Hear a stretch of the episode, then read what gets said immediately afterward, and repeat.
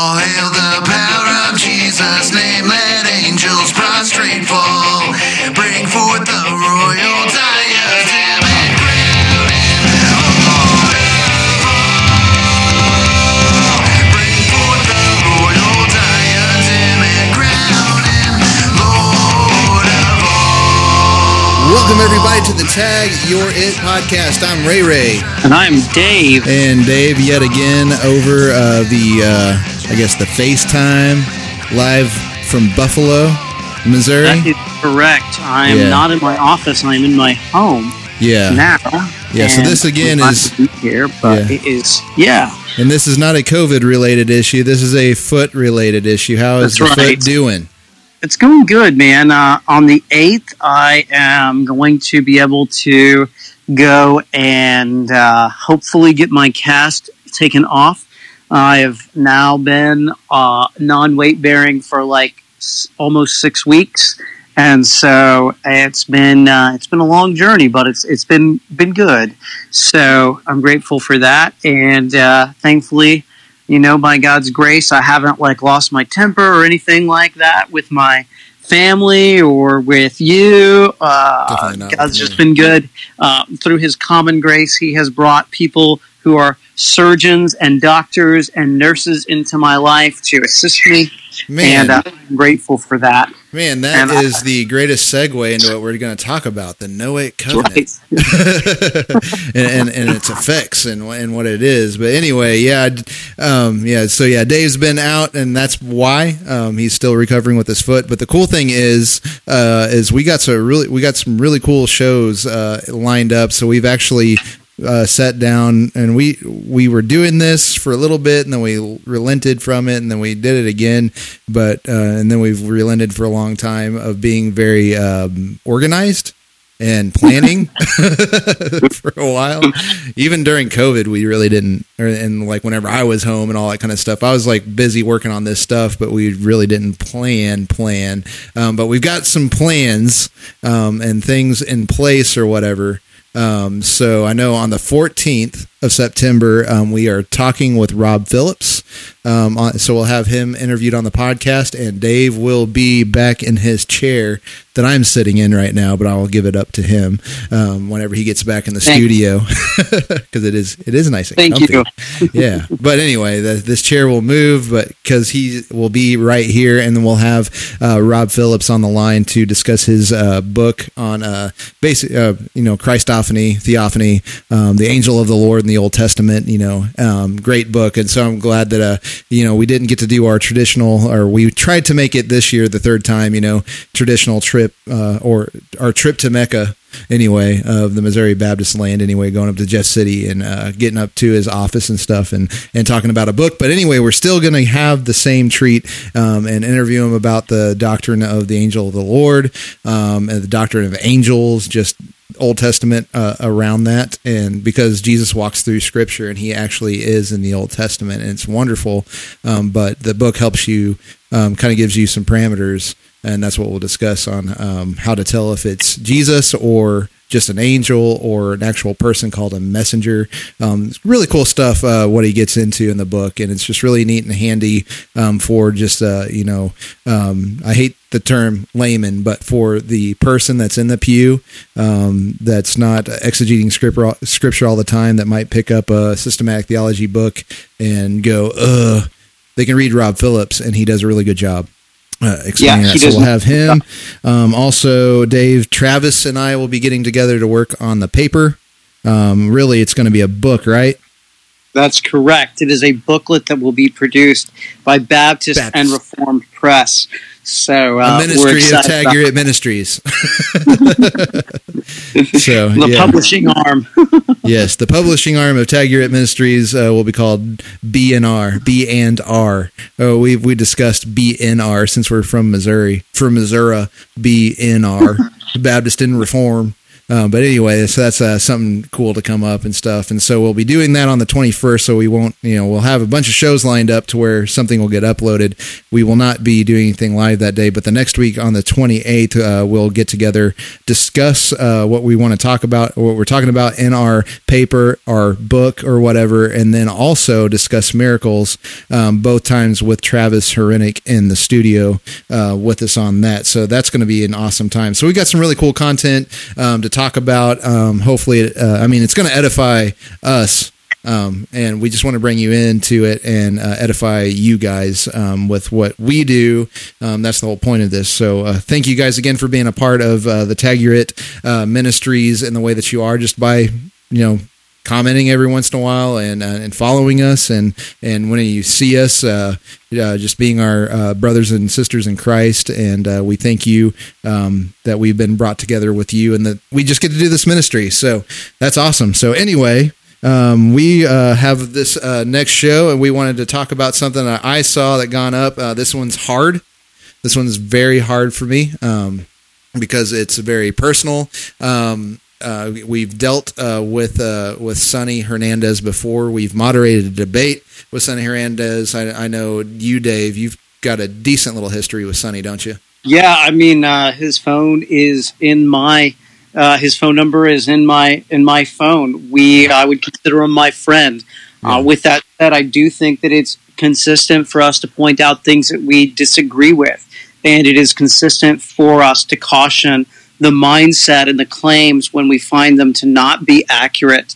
And so that's essentially what we're doing here. It's not us trying to create some type of tension, it is to actually have a theological discussion about elements of God's grace that we think are clear in Scripture, that we also think are historic, and we also believe uh, impact the way that we see God and His goodness um, and His mercy. And so when we deal with a topic like God's grace, it is uh, just across the board. God's grace and the grace of God is seen. An amazing definition is uh, unmerited favor. You know, you can see this all the way in Genesis chapter six with Noah. Uh, he and again, I just think that this is a, a, really key text. Where do we hear of God's grace appearing first? It is in Genesis chapter six in regard to Noah.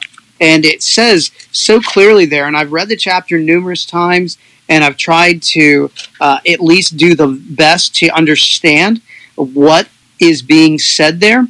And it, it's very clear uh, Genesis chapter 6, verse 5 the Lord saw the wickedness of man was great in the earth, and that every intention of his thoughts of his heart was not only evil continually, and the Lord regretted that he had made man on the earth, and it grieved his heart. So the Lord said, I will blot out man, whom I have created from the face of the land, man and animals and creeping things and birds of the heavens. I am sorry that I made them. But Noah found favor in the eyes of the Lord. I believe this is one of the crucial texts for understanding God's grace. Noah did nothing to deserve God's favor. Noah did not act in some righteous way. In fact, the text tells us every thought of man's heart was evil, and God regretted that he made man. Uh, that is inclusive of Noah. He yeah. regretted that he made even Noah. And then it says, but but Noah found favor in God's eyes. There was nothing that Noah did to deserve God's saving. There was nothing that Noah could have done in and, in and of himself to earn God's favor, but he got God's favor. And so when we talk about the doctrine of grace, we're understanding it from the historic biblical lens of what does it mean for God to have grace. And historically, going back to Luther, even going back to Origen, this differentiation between God's saving grace and God's common grace have been seen as a distinct characteristic of Scripture. And that, of course, brings us to our article. Yeah, uh, and, and, and before we get there, though, the, the, destruction that took place after Noah, um, it's bookended by what Dave just supplied. You know, um, Noah found favor. Everybody was wicked. Noah found favor, not of his own, but because God chose him to save him and his family, brought him through this, brought them through this destruction, destroying everything, and then it's bookended by a beautiful, beautiful covenant.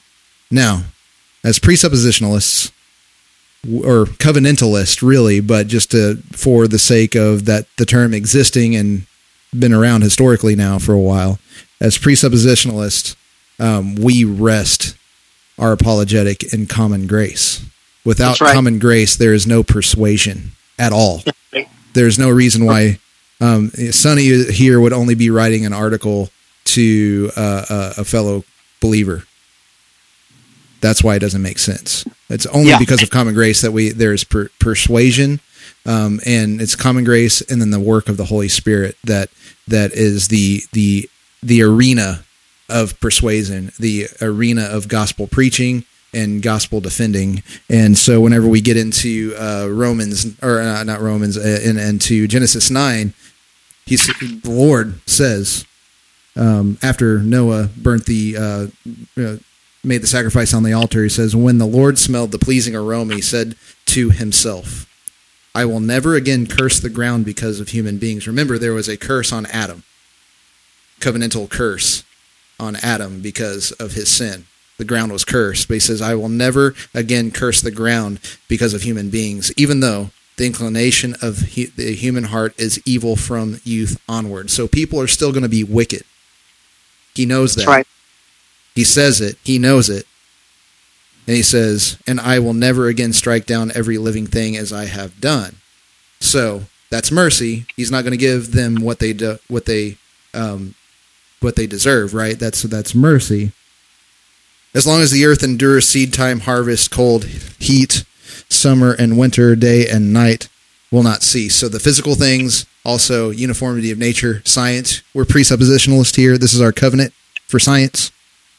And so the, the the grace that people are still wicked. They deserve death. That's he's not giving them eternal death. That's mercy. But what else is he giving them? He's not cursed the ground anymore.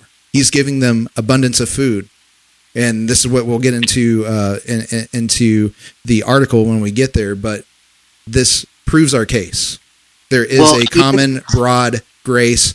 There are particular graces um, within God being a gracious person, but this is a doctrine that is there. Again, um, we have to say that Sonny does he does love presuppositionalism. I thought he was from a Van Tillian. Um, you know, I understand there's the Clarkian Van Tillian um, sort of debate going on. Um, you know, within within our ranks or whatever. But you know, I think Cornelius Van Til is supposed to be there. That includes Bavinck, Kuyper.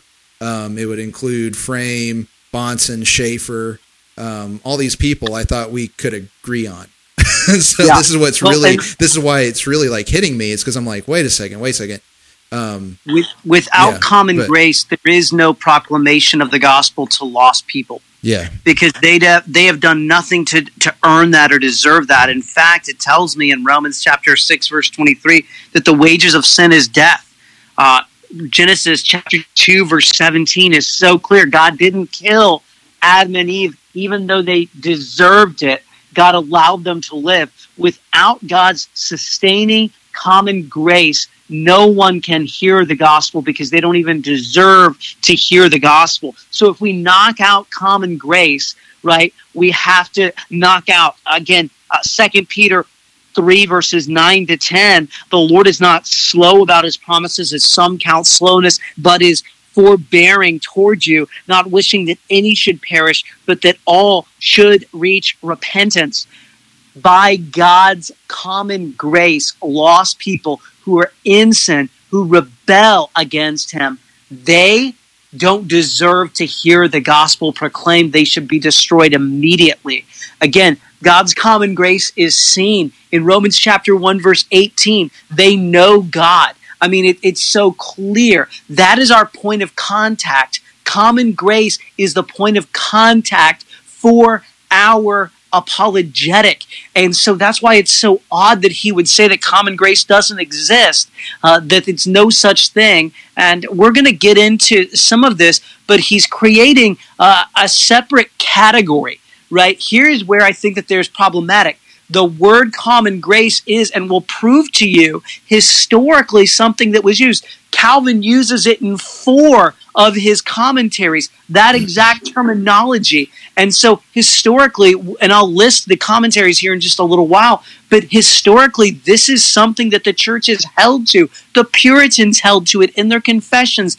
There's numerous catechisms that use the term common grace. So to say that it doesn't exist is to put yourself in a circle and only be able to stand there on one toe. And I believe that Sonny's doing that. As much as I care for him and respect him, I believe this is an area where he is wrong. And we're going to do our best to demonstrate that from scripture and from church history because that's actually one of the things he asked us to do in this article. Yeah. So, So, that yeah, said, so- it's set up. Yeah, that was a very good setup. Thank you, Dave. Um, but yeah, so uh, the article that he put out, um, so his uh, title is "Common Grace is a Myth." So all this church history is a myth. Okay, I'll, I'll load it. He's loading it. I'll load it. All this church history is a myth. All these people that we stand on the backs of, definitely here when it comes to common grace, totally a myth. Um, and we're so, gonna yeah. we are going to overrun you tonight with quotations from church history by the way like we have literally over a hundred quotations from theologians and I'm, I'm not exaggerating Yeah. Oh yeah. Uh, oh, we have them. We might not give all hundred.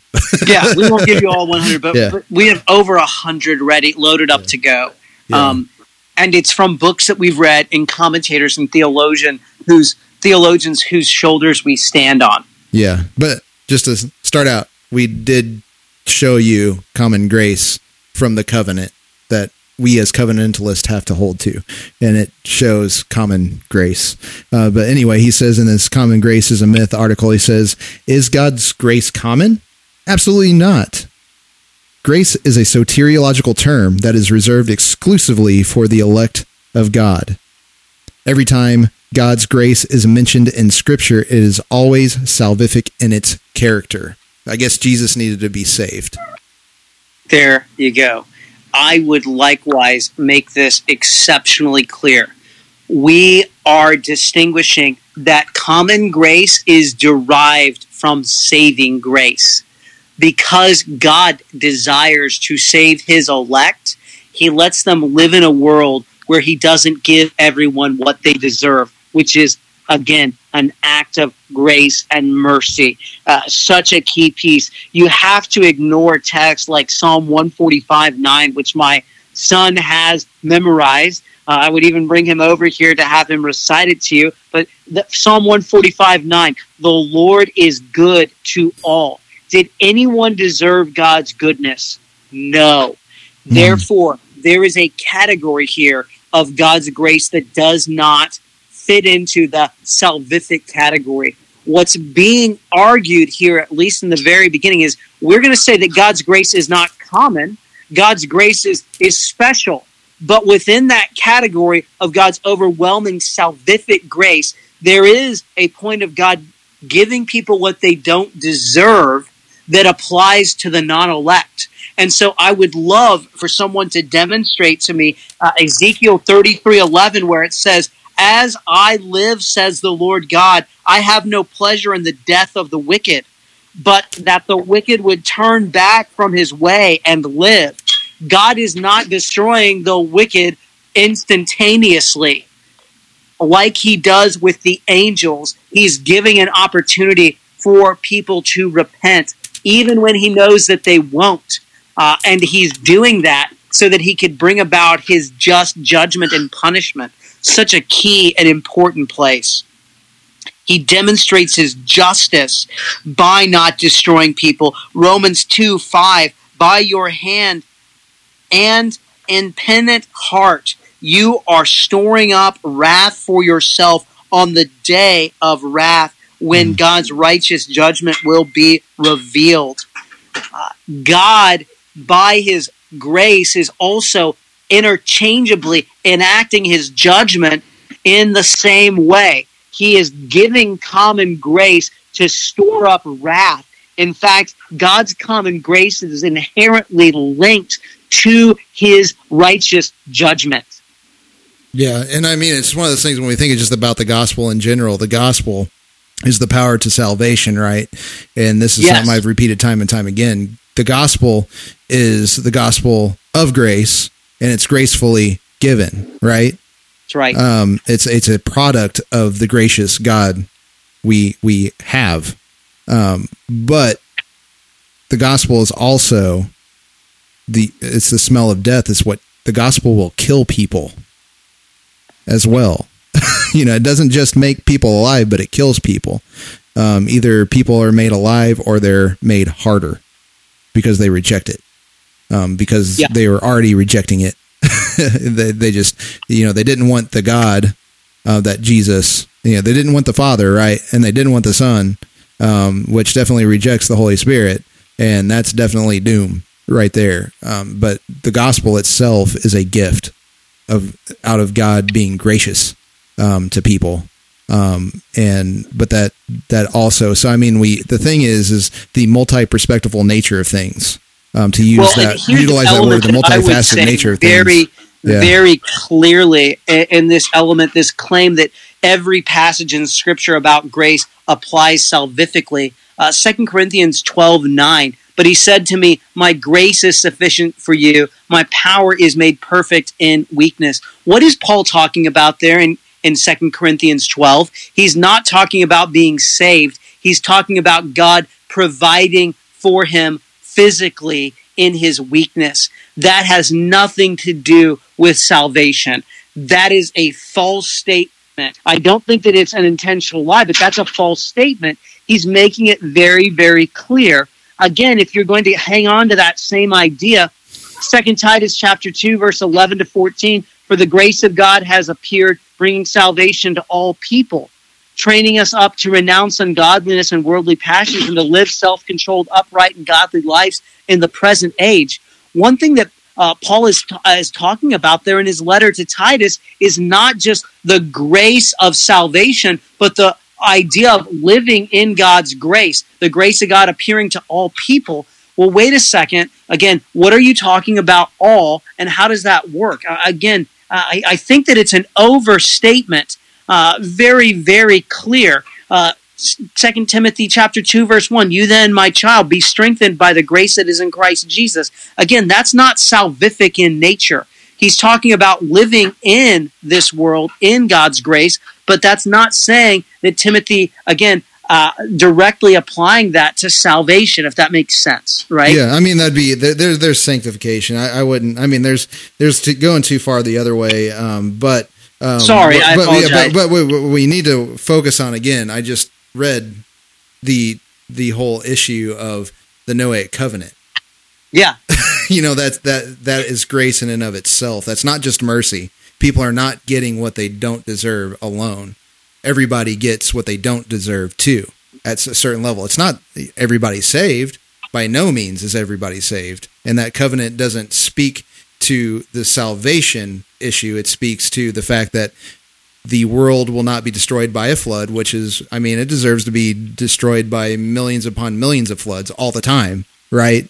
Um, but it doesn't get so again. Again, we all get mercy, and then we all get grace. Um, but Right. So, so I think really, I mean, the, the- again, we we common grace is a broad subject, and Yeah. we can go deep into what grace is and and look at the little facets of grace, right? Um, but then we got to also get back to the broad. We got to, and we got to see how this is the Van Tillian approach to things. This is the the multifaceted, or as Frame said, multi-perspectival nature of Van Til and how he how he looked at Scripture. And it's really, I think, it's definitely how we should look at Scripture. We can get in the weeds and we can find the one piece of grass, but that grass is a part of a whole yard. And you know, you can look you can look at a piece of grass and look at its beauty, but it's not going to look as you know, it's, it looks cool and stuff.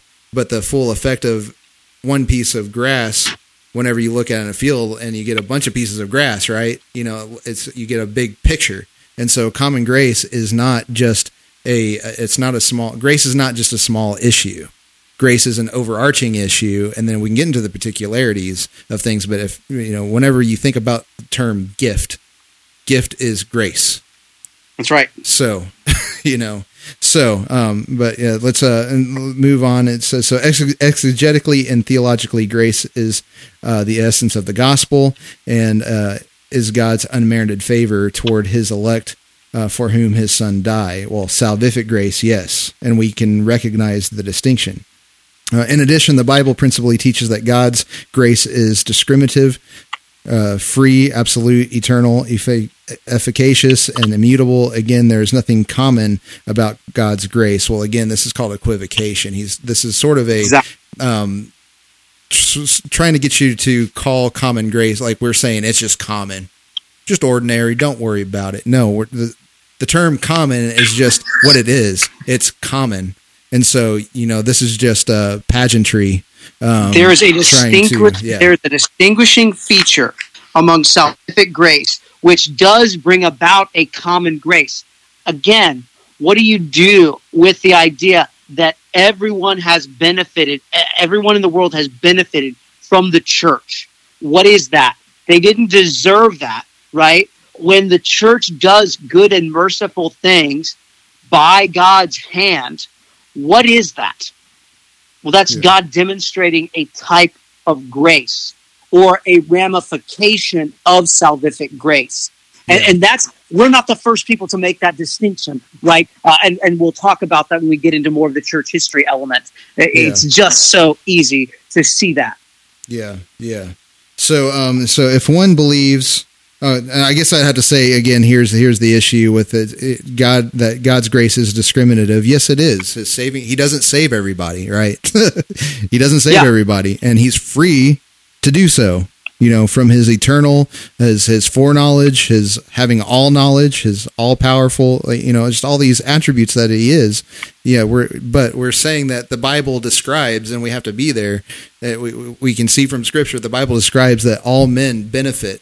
All men have stuff that they are given that they don't deserve after been not giving what they do deserve. So that's the thing. Again, this is a broader broader issue. Um, but he says it goes on to say, if one believes in the common grace notion, they must prove from the Greek or Hebrew text where God's grace is applied to reprobates. All I can say is that I did by just quoting the covenant with Noah. I don't know. I don't know what he's really looking for. He doesn't ask what he's really looking for. Is he looking for does the does the word grace have to appear? Like it does it have to say grace? Um, unfortunately, if that's the case, which is probably a straw man, uh, but you know if that is the case, um, then okay, let's stop talking about the Trinity and all that kind of. But you know, I'm not gonna that I.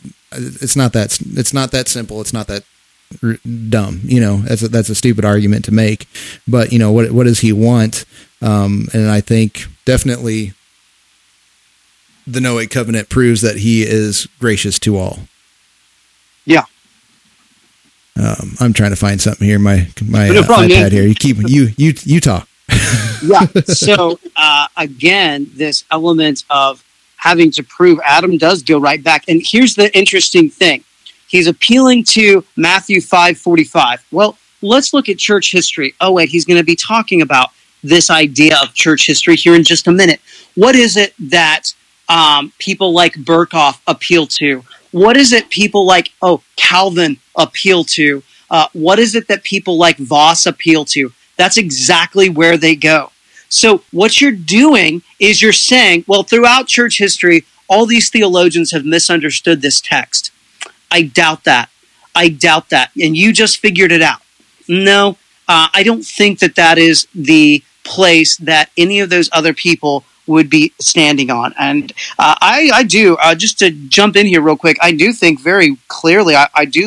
uh, I don't always accept everything from every theologian, right? And I do think that it's good for us to to question, okay, what is that? But when we have multiple voices that we trust in every other aspect, and they're referring to this text, uh, I think that it's a mistreatment to say now, no, I figured out that that's not what it is.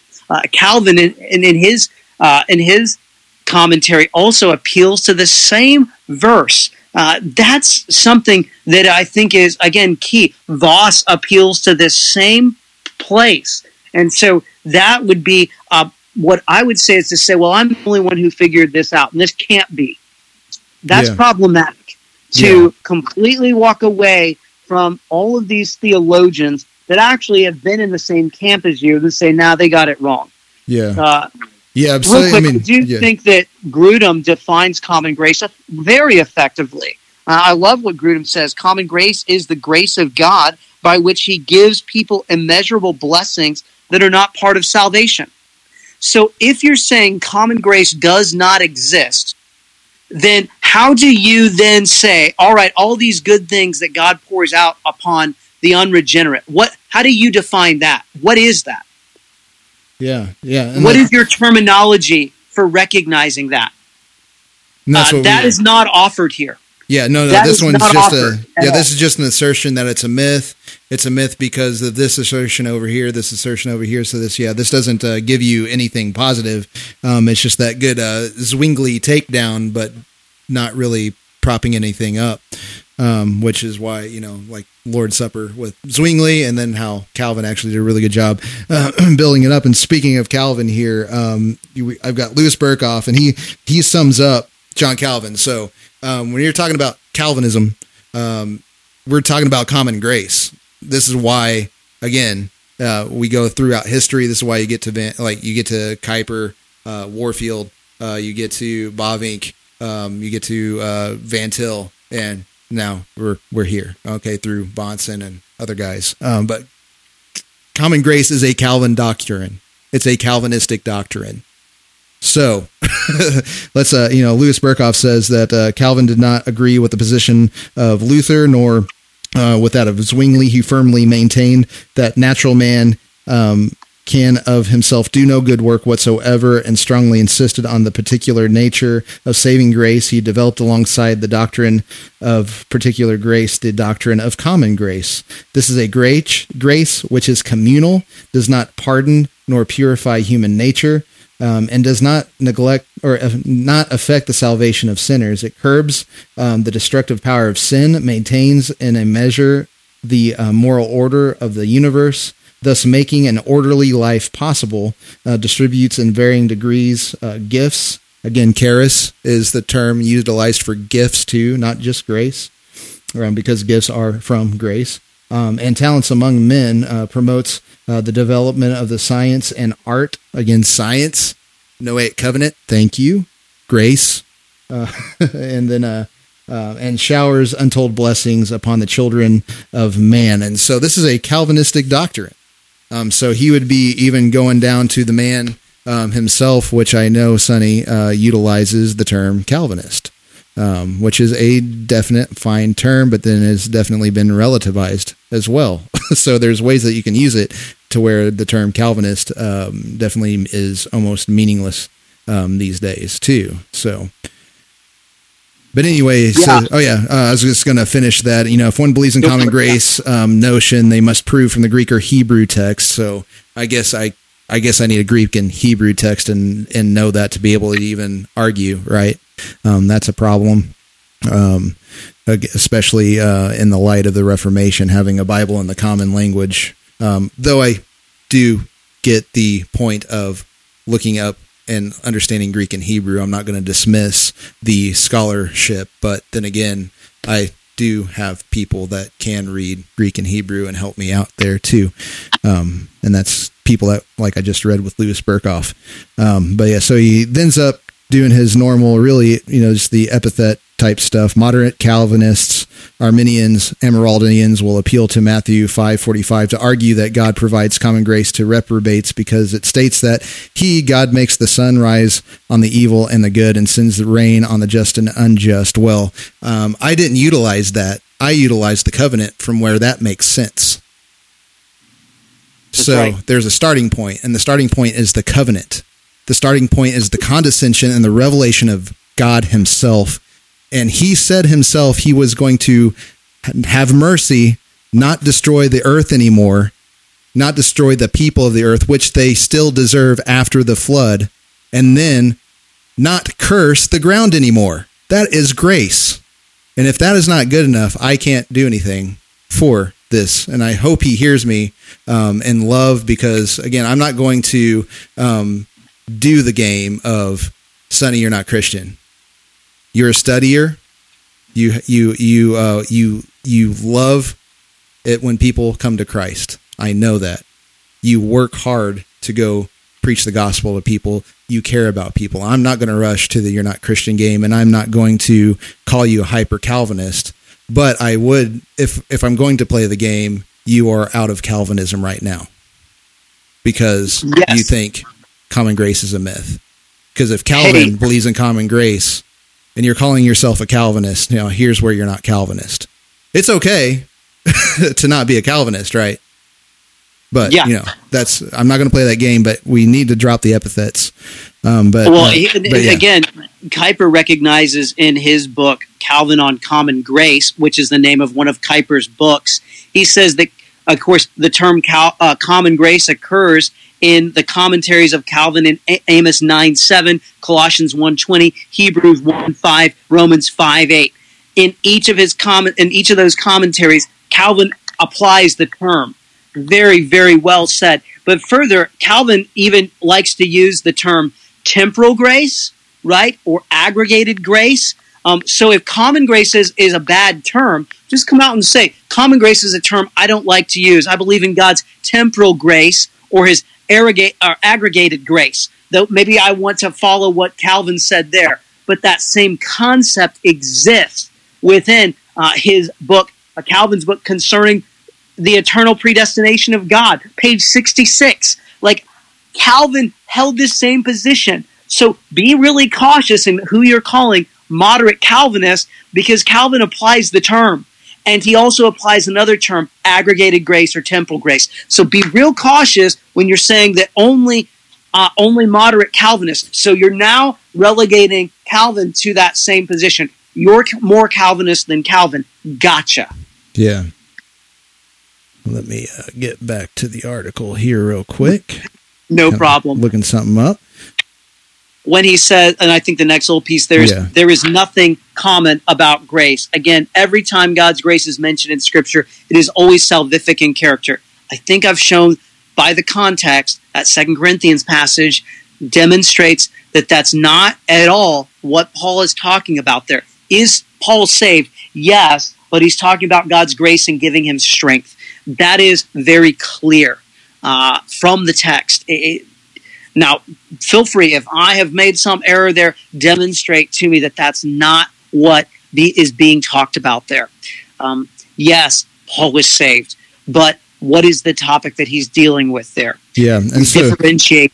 yeah, and I think here's like a big pivot, right, or pivotal part here. It says, "Sure, rain and sunshine are particular aspects of God's providence." Well, why is He even providing providence? We don't deserve pro- His providence. Again, it goes back to the repro- the reprobate does not deserve the abundant vegetation. The the reprobate doesn't deserve the uncursed land of the Noahic covenant, yet has it. Yeah. Right. And again, that's the starting point to get to the Matthew um, passage. Um, that's grace. Um, there's nothing common about grace. Again, every time God's grace is mentioned in Scripture, it's always salvific in character. No, uh, therefore, men argue that grace is common. They are injecting their own diluted presuppositions into the text. Well, guess what? They could, and we need to look at that because um, we are not a, we are not Arminian. So we get it. We get that the Arminian view um, from what I understand, um, definitely that's where you, we we have our discussion with Richard Howe apologetically, um, where they like you know it's, it- maybe it's not a, exactly a prevenient grace, but there's enough grace that we can come to the conclusion that Jesus is the Lord on our own um, in our reasoning, that our reasoning hasn't been affected. But no, we believe in the total depravity of man that that there without Christ we can do nothing. We can't even think good thoughts.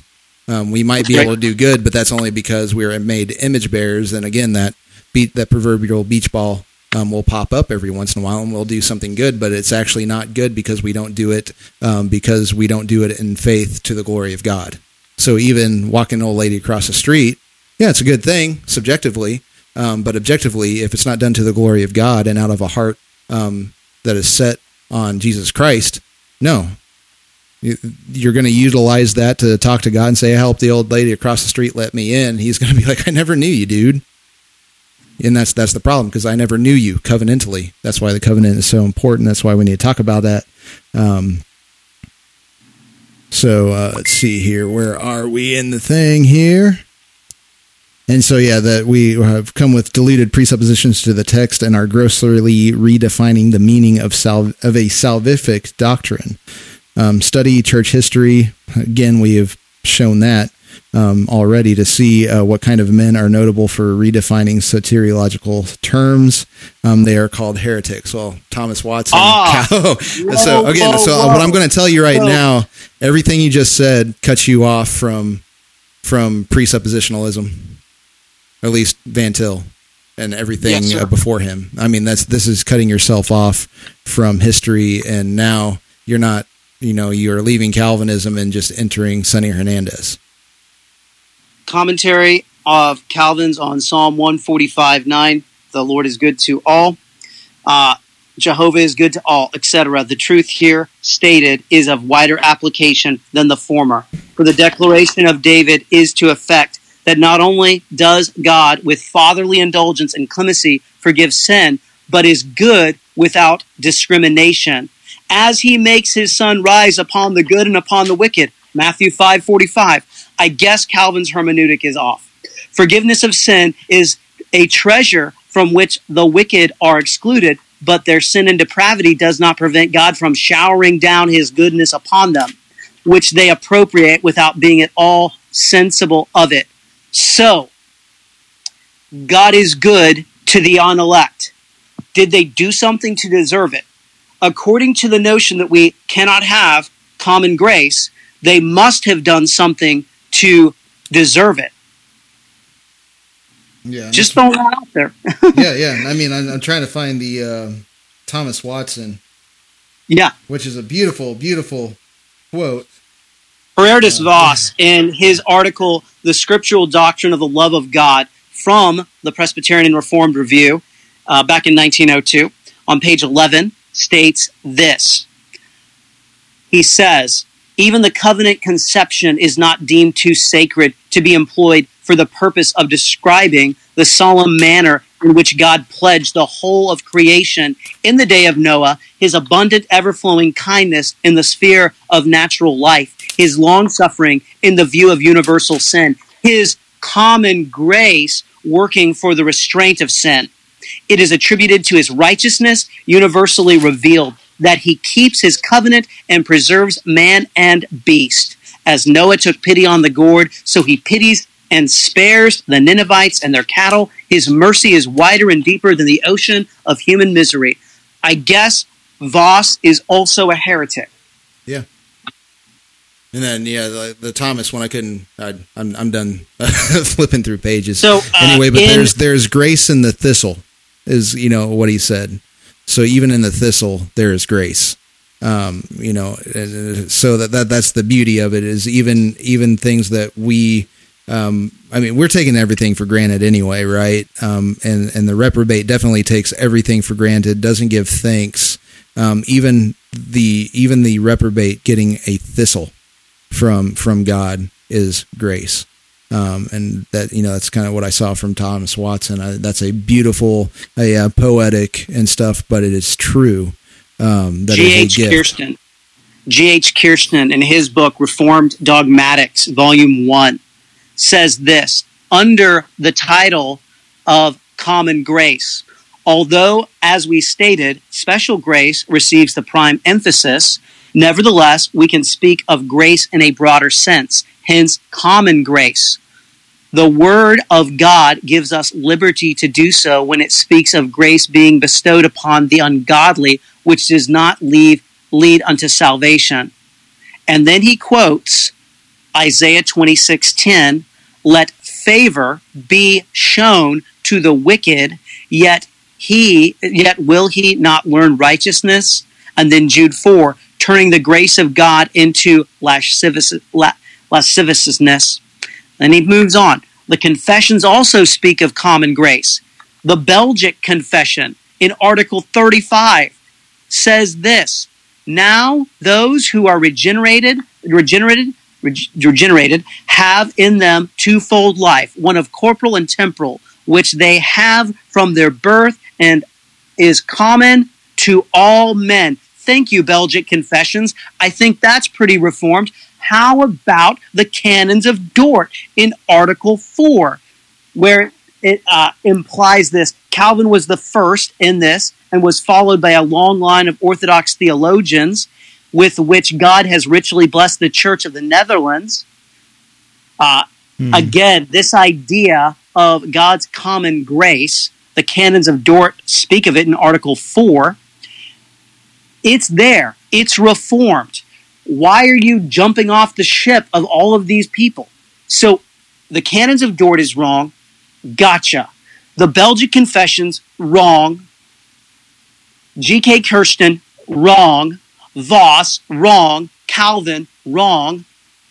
There's a serious issue with this. How about Berkhof? Yeah. You probably have this on your shelf. You're in his systematic theology. Yep. Right? That's what I was Uh, quoting I have from the 1968 edition, uh, page 40, 432 to 446. He actually uh, goes on about common grace, but here's what he says. Here's Berkhof. The origin of the doctrine of common grace was occasioned by the fact that there is in the world, alongside of the course of the Christian life, with all its blessings, a natural course of life which is not redemptive and yet exhibits many traces of the true, the good, and the beautiful. Yep. This is key stuff. And it's and you say these type of men, all of these men are now heretics. Yeah, and I mean it's one of those things that that God has told us in His scriptures that He is a compassionate God, He is a merciful God, He is a gracious God. Um, he acts out of that. He is not. He is only against you because you do not love Him. Because like Adam and Eve did not act out of love toward Him, um, but He kept things going. So he didn't give Adam and Eve what they didn't deserve, or what they he did. They didn't. He didn't give Adam and Eve what they did deserve. Um, but then ended up giving them what they didn't deserve, and that's the story. That's the story of all of Scripture. God doesn't give us what we deserve, and He gives us uh, what we don't deserve. If we're and He gives us Christ, and then there's where the distinction is made. Christ is the offense. Um, but to get there, He had to, you know, God um, in his in his uh, sovereignty. Um, you can, you know, again to get to Acts two, wherever Peter talks about all the decisions, basically of everybody, all the history that led up to the crucifixion of Jesus Christ, had to have this common grace in order to have a flesh born Savior, that who is God and who is man. Um, and so there was common grace there to keep things going, to keep things alive. And you don't think that um, that the church itself is the epicenter of how God, uh, how God's grace spreads. Man, Uh, and so, again, like we are again reflecting, if we are in Christ, if we are indwelt by the Holy Spirit, it's not just God um, as God acting; it's God um, as God acting through His people, His means um, to then act. And so, uh, why why do we why are we called to even uh, giving give give food to the enemy? That is Bingo. how God is having grace on them to then yes, God is so gracious that he's going to utilize his grace in judgment. He's going to I was good to you. And all you could do is rebel. That's what makes things worse is because God is loving and has done nothing wrong to the evildoer at all ever. And he has allowed them to live and allowed them to breathe. And this gets you down to the the last uh, the last uh, paragraph there. Um, it says, you know, if the wicked have nice things, good health, and air to breathe, uh, one should not regard this as testimony of God's love for all without exception, or say this is common grace. Well, the thing is, is that the common grace is what's going to be utilized to go. I did nothing wrong to you. that's right. You hated me. Go. They knew God and they did not honor Him or give thanks to Him. How did they know God? That's God's common grace. When Paul stands at the hill of in Athens and says, "Men of Athens, I perceive that in every way you are very religious. Therefore, what what therefore you worship as unknown, I proclaim to you." Paul is appealing to their knowledge of God through common grace. They knew God exists. Without common grace, there is no point of contact.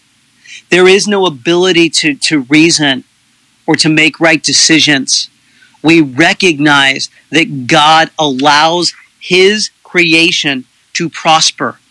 Again, even looking at Romans 2 14 to 15, when Gentiles who do not have the law do by nature what the law requires, they are a law to themselves, even though they do not have the law. They show that what the law requires is written on their hearts, while their conscience also bears witness and their conflicting thoughts accuse or perhaps excuse them. God has put morals, absolute morals, even on the heart of the unregenerate. Did they deserve that? No. That is an element of God's common grace. And I'll stand on church history. I can give you tons of elements of church history. Again, where uh, the Westminster Standards, right, uh, use the word common grace. Uh, the Westminster Assembly in their sessions, right? I, I love this. And in the minutes from the session, the Westminster Assembly of Divines, here is one of the statements.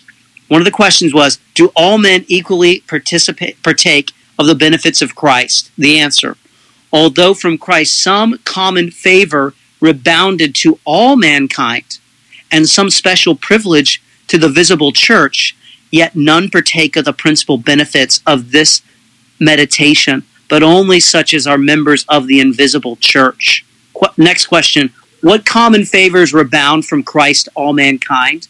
Besides much forbearance and many supplies for this life, which all mankind received from Christ as Lord of all. They, by him, are made capable of having salvation tendered to them by the gospel and are under the dispensation of providence and operation as the, of the Spirit as led to repentance. Uh, Yeah. Just a key element here. Uh, this is certainly historically where we stand. To say that nobody, again, nobody who holds to common grace, or everybody that holds to common grace is a heretic, that's really Yeah. that's a massive statement. And just uh, you know, it's kind of the last little bit of history as you know, Dave and you and I, and I know Sonny. I've been told he said it. He's a 1689 guy, um, but as uh, point six of chapter five um, it says uh, in there, just i I'm not going to say the whole thing um, here, but it says they might have been enlightened in their understanding and brought and wrought uh, upon their hearts, but sometimes also. Actually, I do need to read the whole thing for context there. Um, Go so, for it, man. Yeah, 5.6. Um, as for those wicked and ungodly men whom God, as the righteous judge, for former sin doth b- blind and harden, uh, from them he not only withholdeth his grace. Um, so, wait a second, let's keep reading. Whereby he might have been enlightened in their understanding and wrought upon their hearts, um, but sometimes also withdraweth the gifts which they had the gifts they didn't deserve, which they had. I have to take that from from the historic confession that you know I had, you know like I understand I have some problems with it. You know the the whole Antichrist and the Pope issue. I get it. I get it. Um, but this is clear um, scripturally that we've already stated um, that people are giving gifts and God can take them away. Definitely, they're gifts. Um, they're not ours. Um, the the rain is not ours, but He gives it to us. We don't deserve it. Um, so you know that's that. This is the problem that I have. You know, and again, it's uh, you know I'm not wanting to to start a fight. You know, like there's a, I, I can you know be sarcastic and and say names and and and get into that fight which is already taking place unfortunately and I don't want it to take place I want it to be a reconcilial um, brotherhood um, that you know um, you know it's one of those things like you know we've we've always approached um, each other you know whenever we finally met it was great to meet him even though you know even before this there are things that i had no problem you know i had some problems with but you know he's a brother. I'm not going to sit out there and point out every flaw and stuff but this one with the common grace issue this isn't just a random being arbitrary will find you know or and it's not a finally the the the camel's back just got broken in in my world but i go no this is at the heart of our apologetic and especially Yeah. as a brother that is not just a uh, 1689 brother like there's a lot of things that we agreed on. And you know presuppositionalism is something that we definitely have in common. And whenever you say common grace is a myth then our apologetic is a myth you know, and so so again, I'm not trying to be arbitrary. I'm not trying to. And again, like I see something like that, and I just go, wait, wait, wait, wait. And so you know, unfortunately, what's going on right now is we've been made fun of, and it's told that we're not su- that he's not surprised that we're doing this without him in the room. So that means a priori to this, he really didn't care about us or trust us. So now Genesis three is happening. Um, we're not trying to point fingers whether you've you know there's an argument to be made. It's out in public. We're dealing with it. That's what we do on the show. Um, we're not again i said i'm not i'm not going to treat you as some treat sonny as somebody. I'm gonna i'm not going to say you're not christian. Um, you know but this is definitely uh, an error um, to say that common grace is a myth. Um, sorry i can't you know, like I said earlier, sorry you can't read Greek and Hebrew fluently to get in the get in the weedy debate utilizing original languages. I can't do that, so apparently I can't have the debate or the conversation. Um, but that's not my fault um, I you know uh, that would be on the other side if that's what I have to do. Um, but then again, I have as the rest of Reformation, as Martin Luther said himself, and and Tyndale and Wycliffe and all these guys um, believe that we should have scriptures in our own language. And yes, we do need to not just have prima facie. Um, we should dig in, get context, do hermeneutics, do exegesis, get into the languages if we can. We have been afforded lots of great things with this world, and so interlinears are fine uh, in certain a- applications. Lexicons are fine in certain applications, and then community, brotherhood, reconcilial. Stop calling us names. Don't start the fight. We don't want to start the fight. Um, and just to answer anybody, to answer the question is Dave wanted to spend time with his family, and he did today. Also, Tag Your It happens on Mondays, so don't utilize that as an argument that um, he hates you.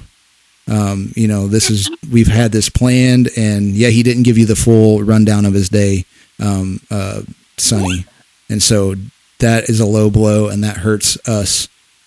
But we forgive you, and uh, we still want to be brothers with you, um, and and we can discuss this reconcilially if you want. Um, My but, question yeah. would be very simple on this. You said that these men who hold the common grace are heretics. Yeah. Are they really? My son's in here with Yes. me. Uh, are they? You've had that happen to you. Oh yes, it happens. uh, are they truly heretics? Are they moderate Calvinists? Okay. Um, I believe we've demonstrated from church history that we have plenty of folks who hold the common grace that I don't think you could call moderate Calvinist Calvin himself, right? Uh, just straight up. It's a term he used. He, sent, he did more often, it seems, from what I've read, apply the term temporal grace or aggregated grace. So maybe if you want to say the term and many people's understanding of aggregated or temporal grace is problematic, I think that's a good discussion worth having. Um, I certainly do. Uh, if you say, I don't like the term common grace because I think it communicates the wrong thing, that's again another conversation. But to say that all these folks who hold this are all heretics, I think is an overreaching statement just from their writings and their their influence in church history. Yeah. So and that's what I got. Yeah. So I don't even know what time it yeah. is. Oh yeah, yeah, yeah. We've gone a, we've gone a good hour and stuff like that, but I'm sure this uh, conversation will end up continuing. Um, and if it does, we'll we'll deal with it head on. But we uh, will we will not take anything that is not reconcilial from the beginning. So there should be a brotherhood here. Um, Yeah. And if we are considered uh, apostate now, um, it's fine. You know, if we if we uh, you know the Bible tells us, and again the same the same Bible that gives me uh, the the uh, Noahic covenant also gives me the fact that if I suffer for righteousness' sake, that's okay. You know, God is God is my audience. God is the one who approves or disapproves things, and He's the only opinion. Which, if it's if it's His opinion, then it's truth. It's not an opinion. Um, I just have to worry about what He thinks of me and is, and that he's pleased with me. And if I fail, and if I'm wrong, and you know I, I'm allowed to repent because you know I'm a I'm a adopted son of God, so it's okay. Um, I'm, so we won't respond to any name calling or finger pointing or coming up with you know some something to say in a in a comment box just a jab we won't respond to that but we will respond to good questions and uh, you know uh, definitely uh, you know let's reconcile on this issue you know and even if we disagree let's at least reconcile that we are brothers in christ. If we can't do that then uh, that's only on your end because we're not going to say that you're not a brother until I there's some other things that would have to definitely be met for me to um, to get to that point to, to call you not my brother. So and that I'm being long suffering dude just like my father in heaven so anyway I think that's enough for today on this one on this one and uh, we will uh, again talk about this again I'm sure. But uh, with that said this is the Tag Your It podcast. I'm Ray Ray. I am Dave. And Soli Deo. Gloria